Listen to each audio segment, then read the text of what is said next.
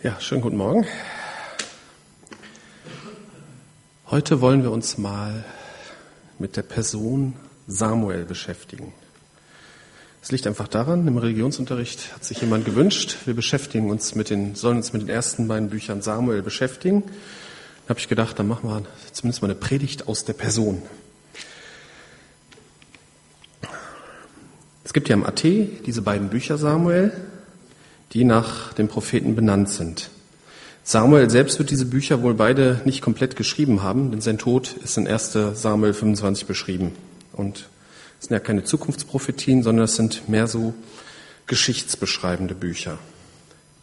Interessant ist, dass in der Septuaginta, das ist so eine ganz alte griechische Übersetzung der hebräischen Bibel, des Alten Testamentes, werden diese Bücher als erstes und zweites Buch der Königreiche bezeichnet. Und das ist auch ein sinnvoller Name, denn gerade im ersten Samuel-Buch ist ein Umbruch. Da wird nämlich der erste israelitische König eingesetzt und damit wird das Königtum in Israel etabliert. Dieser Samuel, der wird in der Bibel sehr hoch gehalten. Er war der letzte Richter und er war ein sehr guter Richter. Da hören wir später noch von. Dann steht andererseits in Apostelgeschichte 3,24, genauso haben auch Samuel und alle Propheten, die auf ihn folgten. Hier wird Samuel als erster Prophet bezeichnet. Und dazu hat er auch noch priesterliche Aufgaben wahrgenommen. Er war also ein Universaltalent. Richter, Prophet und priesterliche Dienste. Auf heute übertragen wäre der ideale Gemeindemitarbeiter. Kann ihn überall einsetzen, mein Richter hört sich vielleicht für uns ein bisschen an wie Gemeindesheriff, aber so ist das nicht gemeint, sondern auf heute übertragen wäre das jemand, der Probleme und schwierige Situationen richtig beurteilen kann und der Konflikte lösen kann.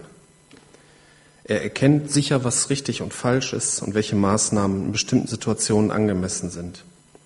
Und dazu kommt noch, dass er als Prophet Gottes, nee, falsch betont, dass er als Prophet Gottes Worte hört und dass er Gottes Reden in die konkrete Situation der Gemeinde mitteilen kann. Also ein Universaltalent. Naja, nun sind die meisten von uns, mich eingeschlossen, nicht mit so einer Gabenkombination ausgestattet, aber vielleicht können wir trotzdem noch was von Samuels Leben lernen. Wie fängt denn das an? Wie war Samuels Herkunftsfamilie? Sein Vater hieß Elkanah und er hatte zwei Frauen, Hannah und Penina. Und Penina hatte Kinder, aber Hannah konnte keine Kinder haben. Das ist in Kapitel 1 vom ersten Samuelbuch so beschrieben, Vers 4 bis 8. Und es geschah an jenem Tag, wenn Elkanah opferte, dann gab er seiner Frau Penina und all ihren Söhnen und Töchtern die ihnen zukommenden Anteile. Aber Hannah gab er einen besonders großen Anteil, denn Hannah hatte er lieb. Aber der Herr hatte ihren Mutterleib verschlossen. Und ihre Gegnerin reizte sie mit vielen Kränkungen, um sie zu demütigen, weil der Herr ihren Mutterleib verschlossen hatte. So geschah es Jahr für Jahr. Immer wenn sie zum Haus des Herrn hinaufzog, reizte jene sie. Dann weinte sie und aß nicht. Aber Elkanah, ihr Mann, sagte zu ihr, Hanna, warum weinst du? Warum isst du nicht? Warum ist dein Herz betrübt? Bin ich dir nicht mehr wert als zehn Söhne? Man muss aber wissen, dass in der damaligen Kultur im alten Israel es für Frauen unheimlich wichtig war, Kinder zu haben, insbesondere mindestens einen Sohn. Die fühlten sich nicht als richtige Frau, wenn sie keine Kinder hatten. Das ist gut, dass das bei uns heute nicht mehr so ist, aber damals war das so und das muss man wissen, um zu verstehen, wie Hannah sich fühlt. Es ist hier beschrieben, wie die ganze Großfamilie zum Tempel nach Silo gezogen ist, um dort Gott anzubeten. Das war immer so eine Mischung zwischen Gottesdienst und Familienausflug. Und Elkanah hat Hannah seiner anderen Frau vorgezogen. Und diese andere Frau war deswegen sicherlich sehr eifersüchtig. Und wahrscheinlich genau deswegen hat sie immer in Hannas Wunde rumgebohrt und auf ihre Kinderlosigkeit hingewiesen. Ich meine, allein diese Episode zeigt, dass es gut ist, dass es bei uns keine Polygamie mehr gibt. Ne? Ja, Hannas Kummer war sehr groß und sie schüttet in Vers 10 und 11 ihr Herz vor Gott aus. Sie war in der Seele verbittert und sie betete zum Herrn und weinte sehr.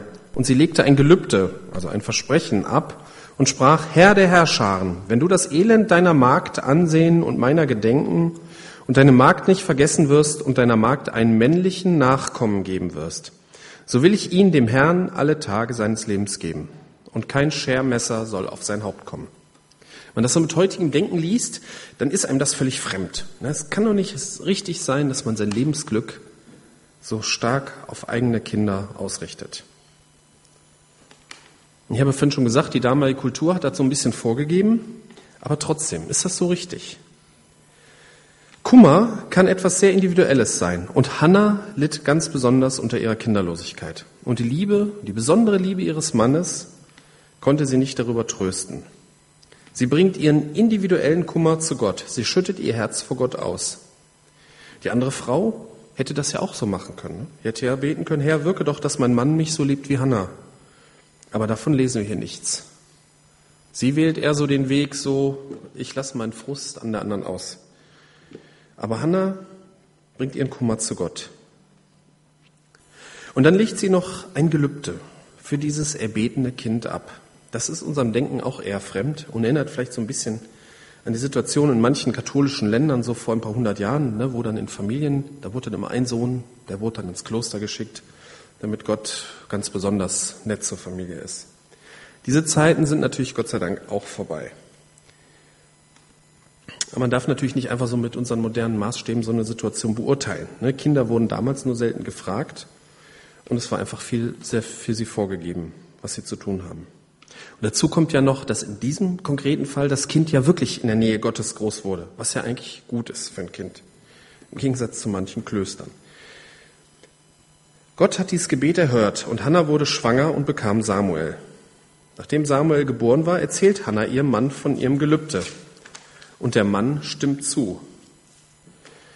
Als Samuel abgestillt war, ich vermute, das war so drittes, viertes Lebensjahr, ne, wie das heute auch in Entwicklungsländern ist, bringt sie ihn zum Tempel und übergibt den kleinen Jungen dem Priester Eli. Ne, als sie ihn, in Vers 24 bis 27 ist das beschrieben, als sie ihn entwöhnt hatte, nahm sie ihn mit sich hinauf nach Silo, dazu drei Stiere und ein Ephamel und ein Schlauch Wein und brachte ihn in das Haus des Herrn. Der Junge war aber noch jung, und sie schlachteten den Stier und brachten den Jungen zu Eli. Und sie sprach, bitte mein Herr, so wahr du lebst, mein Herr, ich bin die Frau, die bei dir stand, um zum Herrn zu beten. Um diesen Jungen habe ich gebetet, und der Herr hat meine Bitte erfüllt, die ich von ihm erbeten habe. So habe auch ich ihn dem Herrn wiedergegeben. All die Tage, die er lebt, soll er dem Herrn gehören. Sie beteten dort den Herrn an.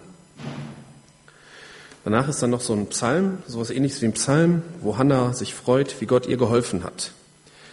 Ich fand das ein bisschen irritierend, weil so Trauer, dass sie ihren Sohn da lassen muss, äh, kommt irgendwie gar nicht vor. Ich finde das irgendwie ganz schön hart, ne? So einen Vierjährigen, das wäre, das würde man Vierjährigen heute ins Internat schicken irgendwie. Das kann man nicht so auf heute übertragen. Ne? Wir haben keinen Tempel, wir haben auch keinen Priester mehr, sondern Jesus Christus ist unser Priester. Durch ihn haben wir eine direkte Verbindung zu Gott. Aber dieses Versprechen, das Hannah Gott gegeben hat, mir ist nicht ganz klar, in welchen Situationen man solche Versprechen Gott gegenüber geben sollte. Aber Gott stellt sich dazu. Dem Jungen geht es gut im Tempel, das hören wir nachher. Und Hannah, seine Mutter, bekommt nachher noch mehr Kinder. Drei Söhne und zwei Töchter. Mir kommt diese ganze Episode so ein bisschen wie die Umsetzung des Spruchs vor, kennt ihr wahrscheinlich, Gott schreibt auf krummen Linien gerade. Ne? Hannah hat sich irgendwie eigenartig verhalten, hat vielleicht auch ein eigenartiges Gelübde abgegeben, in unseren Augen, aber vielleicht auch in Augen, ich meine, die haben damals ihre Kinder auch gern gehabt, äh, gehe ich mal von aus. Aber sie hat ehrlich von Gott Hilfe erwartet und sie hat ihm ehrlich alles ausgebreitet und Gott hat eingegriffen und geholfen. Und in dieser Hinsicht kann uns Hannah in jedem Fall ein Vorbild sein. So, kommen wir zu Samuels Kindheit. Erstmal so ein bisschen die Atmosphäre, in der Samuel aufwuchs. Der Priester Eli, Samuels Pflegevater, hatte zwei Söhne, die arbeiteten auch schon als Priester. Und diese Söhne missbrauchten ihr Priesteramt. Sie bereicherten sich an Opfergaben und sie hielten sich überhaupt nicht an die Opfergesetze. Und sie taten noch mehr. Das ist im zweiten Kapitel beschrieben. Und Eli war sehr alt geworden, und er hörte alles, was seine Söhne ganz Israel antaten, und dass sie bei den Frauen lagen, die am Eingang des Zeltes der Begegnung Dienst taten. Und er sprach zu ihnen, warum tut ihr dergleichen Dinge? Denn ich höre diese eure bösen Taten von dem ganzen Volk. Nicht doch, meine Söhne, das ist kein gutes Gerücht, von dem ich im Volk des, Re Volk des Herrn reden höre. Wenn jemand gegen einen Menschen sündigt, dann entscheidet Gott über ihn. Aber wenn jemand gegen den Herrn sündigt, wer wird dann für ihn eintreten?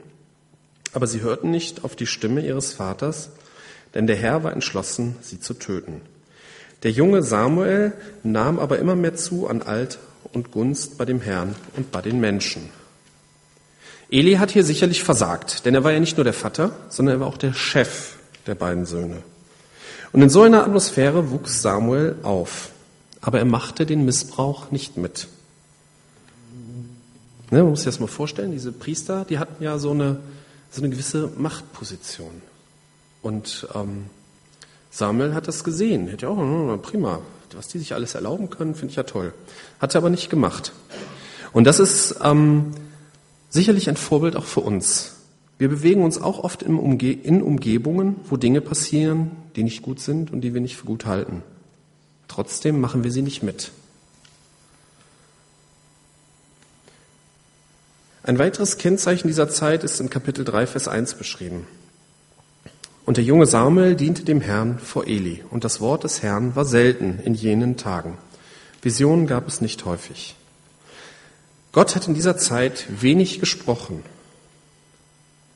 Samuel wurde nun zum Propheten berufen. Ne, die Geschichte ist vielleicht so ein bisschen bekannt. Ähm, der liegt nachts im Bett und da rief der Herr den Samuel. Und Samuel antwortete, hier bin ich. Und dann lief er zu Eli und sagte, hier bin ich, du hast mich gerufen. Er aber sagte, ich habe dich nicht gerufen, leg dich wieder hin und schlafen. Leg dich wieder schlafen. Und er ging hin und legte sich schlafen. Samuel verwechselt Gottes Rufen mit dem Rufen eines Menschen. Auch wir müssen Gottes Rufen lernen zu hören. Die meisten von uns werden das sicherlich nicht so wie Samuel hören, mit einer physisch hörbaren Stimme. Aber Gott spricht heute durch die Bibel, durch andere Christen, aber auch durch Eindrücke. Wobei das Gehörte oft nicht immer so klar ist, sondern man oft eine Zeit lang braucht, bis man verstanden hat, was Gott von einem will. Samuel erlebt es paar Mal in der Nacht, bis Eli dann irgendwann klar wird, ähm, das war ja Gott, der den Samuel gerufen hat. Und er erklärt ihm dann, was er tun muss, und Samuel tut es dann. Und der Herr kam herzu äh, und rief wie vorher Samuel, Samuel. Und Samuel antwortete, Rede, dein Knecht hört.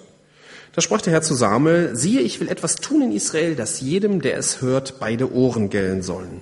An jedem Tage werde ich über Eli alles kommen lassen, was ich gegen sein Haus geredet habe. Ich will es anfangen und vollenden. Denn ich habe ihm mitgeteilt, dass ich sein Haus für ewig richten will, um der Schuld willen, denn er hat erkannt, dass seine Söhne sich den Fluch zuzogen, aber er hat ihn nicht gewährt. Und darum habe ich dem Haus Elis geschworen, wenn jemals die Schuld des Hauses Elis gesühnt werden soll durch Schlachtopfer oder durch Speisopfer, ewig.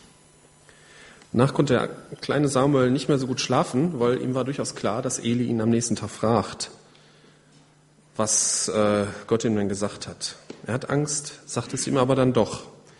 Und Eli nimmt es ihm nicht übel. Und Samuel wuchs heran und der Herr war mit ihm und ließ keines von all seinen Worten auf die Erde fallen. Und in ganz Israel von Dan bis Beersheba erkannte, dass Samuel zum Propheten des Herrn bestellt worden war. Und der Herr fuhr fort, in Silo zu erscheinen. Und der Herr offenbarte sich dem Samuel in Silo durch das Wort des Herrn. Und das Wort Samuels erging an ganz Israel. Er war jetzt ein richtiger Prophet und konnte dem Volk Gottes Reden mitteilen. Dann hört man erstmal ein paar Kapitel nichts mehr von Samuel. Es ist Krieg mit den Philistern wo auch die Söhne von Eli und auch Eli umkommen und Eli kommt um, als er die Nachricht hört. Und Israel ist generell mit der Situation unzufrieden und hat Angst vor den Philistern, die wieder erneut angreifen. Und dann taucht Samuel wieder auf in Kapitel 7. Und das ganze Haus Israel wehklagte hinter dem Herrn her. Da sprach Samuel zu dem Haus Israel, wenn ihr mit eurem ganzen Herzen zu dem Herrn umkehren wollt, dann tut die fremden Götter und die Astaroth, das war auch so ein Götzenbild, aus eurer Mitte weg und richtet euer Herz auf den Herrn und dient ihm allein. So wird er euch aus der Hand der Philister erretten. Und die Söhne Israel taten die Balem und die Astaroth weg und dienten dem Herrn allein. Man merkt, was für eine Autorität Samuel inzwischen hat. Ich meine, er hat ja dem Volk unangenehme Sachen gesagt und meistens reagieren Menschen da eher äh, sickig drauf, wenn ihnen jemand unangenehme Sachen sagt. Aber sie hören auf ihn. Er sagt dem Volk, wie ihre Lage ist, was sie tun können und sie hören auf ihn. Und als die Philister wieder angreifen, opfert Samuel für Israel, schreit zum Herrn um Hilfe für Israel und der Herr erhört ihn und rettet. Und das entspricht einem priesterlichen Dienst, den Samuel hier wahrnimmt. Ob er wirklich jetzt der hohe Priester als Nachfolger von Eli war, wird nicht beschrieben, aber er nimmt zumindest in dieser Situation priesterliche Dienste wahr. Im Psalm 99, Vers 6 wird er auch zusammen mit Mose und Aaron genannt. Aaron als erster Hohepriester. Mose und Aaron unter seinen Priester und Samuel unter denen, die seinen Namen anriefen. Sie riefen zu dem Herrn und er antwortete ihnen. Und ab dem Ende des siebten Kapitels wird Samuel als Richter beschrieben. Und Samuel richtete Israel alle Tage seines Lebens. Und er zog Jahr für Jahr umher und kam nach Bethel, Gilgal und Mitzpah und richtete Israel an all diesen Orten. Dann kehrte er nach Rama zurück, denn dort war sein Haus, und dort richtete er Israel. Auch baute er dort dem Herrn einen Altar. Wir finden von seiner Richterzeit nur so eine indirekte Beschreibung. Und deswegen greife ich mal ein bisschen vor auf 1 Samuel 12. Da hält ja Samuel seine Abschiedsrede und da wird auch beschrieben, wie er das Richteramt ausgeübt hat. Hier bin ich, Zeug gegen mich vor dem Herrn und vor seinem Gesalbten. Wessen Rind habe ich genommen, wessen Esel habe ich genommen? Wen habe ich übervorteilt? Wem habe ich Gewalt angetan? Aus wessen Hand habe ich Bestechungsgeld genommen, um damit meine Augen zu verhüllen? So will ich es zurückgeben. Sie aber antworteten, du hast uns nicht übervorteilt, uns keine Gewalt angetan und hast von niemandem etwas angenommen. Und Samuel sagte zu ihnen, der Herr ist Zeuge euch gegenüber und ebenso ist sein Gesalbter heute Zeuge, dass ihr nichts in meiner Hand gefunden habt. Und sie sagten, er ist Zeuge. Samuel hat sein Richteramt korrekt ausgeführt und er hat sich nicht von seiner Macht korrumpieren lassen. Wir sehen also, dass Samuel Prophet, Richter und auch priesterliche Dienste wahrgenommen hat. Man kann ihn also als einen Vorläufer von unserem Herrn Jesus Christus betrachten, der ja auch Priester, Prophet und auch Richter ist und sein wird. Als Samuel alt war, alt wird, kommt er an seine Grenzen, trotz seiner Universalbegabung. Und er steht vor ähnlichen Problemen wie sein Pflegevater Eli. Kapitel 8. Und es geschah, als Samuel alt geworden war, da setzte er seine Söhne als Richter über Israel ein. Und der Name seines erstgeborenen Sohnes war Joel und der Name des zweiten Abia. Und sie waren Richter in Beersheba. Aber seine Söhne wandelten nicht in seinen Wegen. Sie suchten ihren Vorteil, nahmen Bestechungsgeschenke und beugten das Recht. Da versammelten sich alle Ältesten von Israel und kamen zu Samuel nach Rama. Und sie sagten zu ihm, siehe, du bist alt geworden und deine Söhne wandeln nicht in deinen Wegen. Nun setze doch einen König über uns, damit er über uns Richter sei, wie es bei allen Nationen ist. Und das Wort war übel in den Augen Samuels, dass sie sagten, gib uns einen König, damit der Richter über uns sei. Und Samuel betete zum Herrn. Der Herr aber sprach zu Samuel, höre auf die Stimme des Volkes in allem, was sie dir sagen. Denn nicht dich haben sie verworfen, sondern mich haben sie verworfen, dass ich nicht König über sie sein soll. Anscheinend hat Samuel ähnliche Erziehungsfehler wie Eli gemacht. Oder Macht korrumpiert einfach so stark, dass dem nur wenige widerstehen können. Das muss hart sein, wenn die Kinder so auf Abwege kommen. Aber vielleicht ist es auch einfach falsch gewesen, sie ins Richteramt einzusetzen. Denn nur weil der Vater ein guter Richter ist, heißt das nicht, dass die Söhne auch gute Richter sind. Aber die Konsequenz, die die Ältesten von Israel ziehen, ist nicht, dass die Söhne von Samuel ihrer Ämter enthoben werden, sondern dass man einen König will, einen starken Mann, der alles im Griff hat, zu dem man aufsehen kann. Der Wunsch nach dem starken Mann hat sich in der Geschichte immer wiederholt. Und ich glaube auch nicht, dass wir als Deutsche, trotz hier mit Drittem Reich und so, grundsätzlich davon geheilt sind. Ein menschlicher, starker Mann, zu dem wir aufschauen können und der uns sagt, was wir tun müssen, ist halt irgendwie greifbarer als ein unsichtbarer Gott, mit dem wir uns persönlich auseinandersetzen müssen. Samuel stört sich an diesem Denken. Er findet es falsch. Es war übel in seinen Augen. Und das finde ich in richtiger Weise modern. Jeder von uns, der sein Leben Jesus gegeben hat, hat eine persönliche Beziehung zu Jesus. Das heißt nicht, dass wir keine Entscheidungshierarchien brauchen, wie zum Beispiel Leitungskreis oder Gruppenleiter oder so. Aber wir brauchen keinen Diktator, der alles alleine entscheidet. Und wenn man mal liest, was für Rechte der König gegenüber dem Volk hat, dann ist das letztendlich ein Diktator. Wir haben das vorhin im Regionsunterricht haben wir das auch gelesen.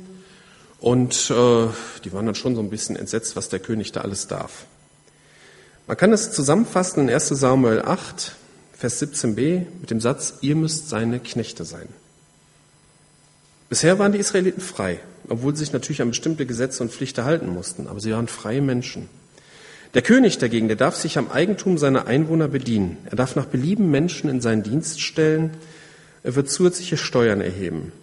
Wenn man das so liest, was Samuel in Kapitel 8, 11 bis 18 so beschreibt, dann müssten die Israeliten nicht bei Verstand sein, sich auf sowas einzulassen.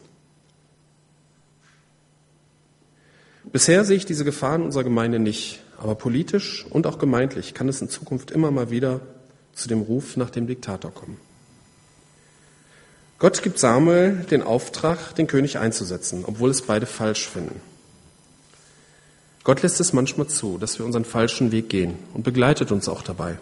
Allerdings ist der Schaden meistens größer als der Nutzen unserer falschen Wahl. Wie wird sich Samuel dabei wohl gefühlt haben? Er hat sein Leben lang korrekt seine Ämter wahrgenommen, hat zum Nutzen von Israel gewirkt, aber seine Söhne, die er ja als Nachfolger eingesetzt hat, wirken als Sargnadel für den Untergang des bisherigen Systems mit. Er hat sein Leben lang dem Volk gedient und jetzt geht es kollektiv auf einen Abweg. Ich glaube, dass Samuel durch seinen engen Kontakt zu Gott Trost findet und deshalb nicht verzweifelt. Er hält in 1 Samuel 12 noch einmal eine öffentliche Rede, wo er sich einerseits für den Dienst als Richter rechtfertigt, das haben wir vorhin schon gehört, und andererseits weist er noch einmal darauf hin, dass die Bitte nach einem König falsch war. Er macht es auch ganz drastisch. Er betet um Blitz und Donner, also um Donner und Regen, und der kommt dann auch am selben Tag. Darauf ist das Volk natürlich sehr verängstigt. Aber Samuel findet versöhnliche Worte zum Abschied. Samuel sagte zu dem Volk, fürchtet euch nicht. Ihr habt zwar all dieses Böse begangen, doch hört nicht auf, dem Herrn nachzufolgen und dient dem Herrn mit eurem ganzen Herzen. Und weicht nicht ab und folgt nicht den nichtigen Götzen nach, die nichts nützen, nicht retten können, weil sie nichtig sind. Denn der Herr wird sein Volk um seines großen Namens willen nicht verlassen.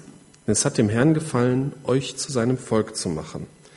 Auch was mich betrifft, fern sei es von mir, dass ich mich an dem Herrn versündigen und aufhören sollte, für euch zu bitten, sondern ich will euch den guten und richtigen Weg lehren. Fürchtet nur den Herrn und dient ihm in Wahrheit mit euren Herzen. Denn seht, wie große Dinge er an euch getan hat. Wenn ihr aber dennoch böse handelt, so werdet ihr und euer König weggerafft werden. Samuel ist also nicht nachtragend. Er will weiter dem Volk dienen und für das Volk beten und hier zeigt er, zeigt sich seine wahre Größe. Dazu ist mir eine Parallele für heute eingefallen. Ich habe letztens mal, ich weiß gar nicht, wo das war, ob das auf der Landesverbandstagung oder so war, auf einem Büchertisch, auf einem christlichen Büchertisch, ein Buch gesehen mit dem Titel Wenn mir meine Gemeinde fremd wird oder so ähnlich. So, so hieß das ungefähr. Und ich habe mal ein bisschen reinguckt und es handelte davon, wie Christen oder was manche Christen für Probleme haben, die wirklich langjährig in der Gemeinde sind, Jahrzehnte, und dann merken, wie die Gemeinde sich verändert und wie ihnen diese Gemeinde fremd wird, was sie dann machen. Samuel wird es ähnlich gegangen sein. Vieles, wofür er gearbeitet hat, wird auf einmal vom Volk verworfen. Es wird was ganz Neues. Das ist so irgendwo nicht mehr sein Volk, nicht mehr seine Heimat. Aber er springt über seinen Schatten und will dem Volk weiter dienen, in Lehre und Gebet. Und ich hoffe mal, dass ich in 30 Jahren, wenn ich dann noch hier bin, das auch noch so machen werde. Wenn mir vielleicht der Gemeindestil mal ganz fremd sein wird. Vielleicht, wenn die Lobpreislieder dann gerappt, keine Ahnung, was in 30 Jahren ist, ne, könnte hart sein für uns, die wir heute 40 sind. Vielleicht gibt's dann Instru ja, dann auch Instrumente, die uns ganz dubios vorkommen, ne? so wie das früher die, das Schlagzeug und die E-Gitarre war. Ne? Wer weiß, was in 30 Jahren ist. Aber lasst uns auch hier Samuel ein Vorbild sein. Auch wenn es uns vielleicht ein bisschen fremd wird, weil sich halt viel verändert ist. Die Welt verändert sich halt irre schnell. Er will seinem Volk weiter dienen in Lehre und Gebet. Und das ist irgendwo wahre Größe. Ja, man könnte meinen, ist jetzt vorbei. Samuel hat König Saul gesalbt und jetzt kommt dann der Ruhestand, ne, noch so ein bisschen beten und lehren. Aber Samuel war noch nicht fertig. Saul hat durch sein Fehlverhalten das Recht auf sein Königtum verspielt. Und Samuel hatte die undankbare Aufgabe, es ihm mitzuteilen. Und das nimmt Samuel echt mit. Und In 15 Vers 35 steht, Samuel mied Saul für den Rest seines Lebens, denn er trauerte um ihn. Dem Herrn tat es aber leid, dass er Saul zum König über Israel gemacht hatte. Danach muss Samuel nochmal ran und er salbt David zum König. Allerdings bleibt Saul bis zu seinem Tod König und erst dann nimmt David das Amt. Ja, dann taucht er noch einmal auf. Er muss David nochmal beschützen. David ist ja im Dienst von Saul und als Saul ihn anfängt zu hassen und zu verfolgen, flieht er, flieht David und er flüchtet zu Samuel. Und das ist dann die letzte Episode in der Bibel vom Leben Samuel, wo uns berichtet wird. Und in Samuel 25, Vers 1 steht nur noch, und Samuel starb und ganz Israel versammelte sich und hielt ihm die Totenklage und sie begruben ihn in seiner Heimat in Rama. Ja, Zusammenfassung. Was können wir aus Samuels Leben lernen? Samuels Mutter gibt in unseren Augen ein seltsames Gelübde ab, aber sie vertraut auf Gott. Sie schüttet ihm ihr Herz aus und Gott hilft ihr. Als Kind und auch als Erwachsener ist Samuel offen für Gottes Reden und er hört es. Samuel wächst in einer Atmosphäre des Machtmissbrauchs und der Sünde auf, aber er passt sich in seinem Verhalten nicht an, an diese Umgebung, sondern er bleibt Gott treu. Er bleibt immer korrekt und lässt sich nicht korrumpieren. Ja, wir haben eine persönliche Beziehung zu Jesus. Wir brauchen keinen Diktator. Also da sollten wir uns das Volk Israel nicht als Vorbild nehmen. Und Samuel will seinem Volk weiterhin treu in Gebet und Lehre dienen, obwohl sich das Volk auf einen anderen Weg begeben hat, den er für falsch hält. Lassen wir uns da, gerade die, die wir schon so ein bisschen älter sind, die wir schon ein bisschen an der Veränderung der Welt leiden, Lass uns da Samuel als Vorbild sein. Amen.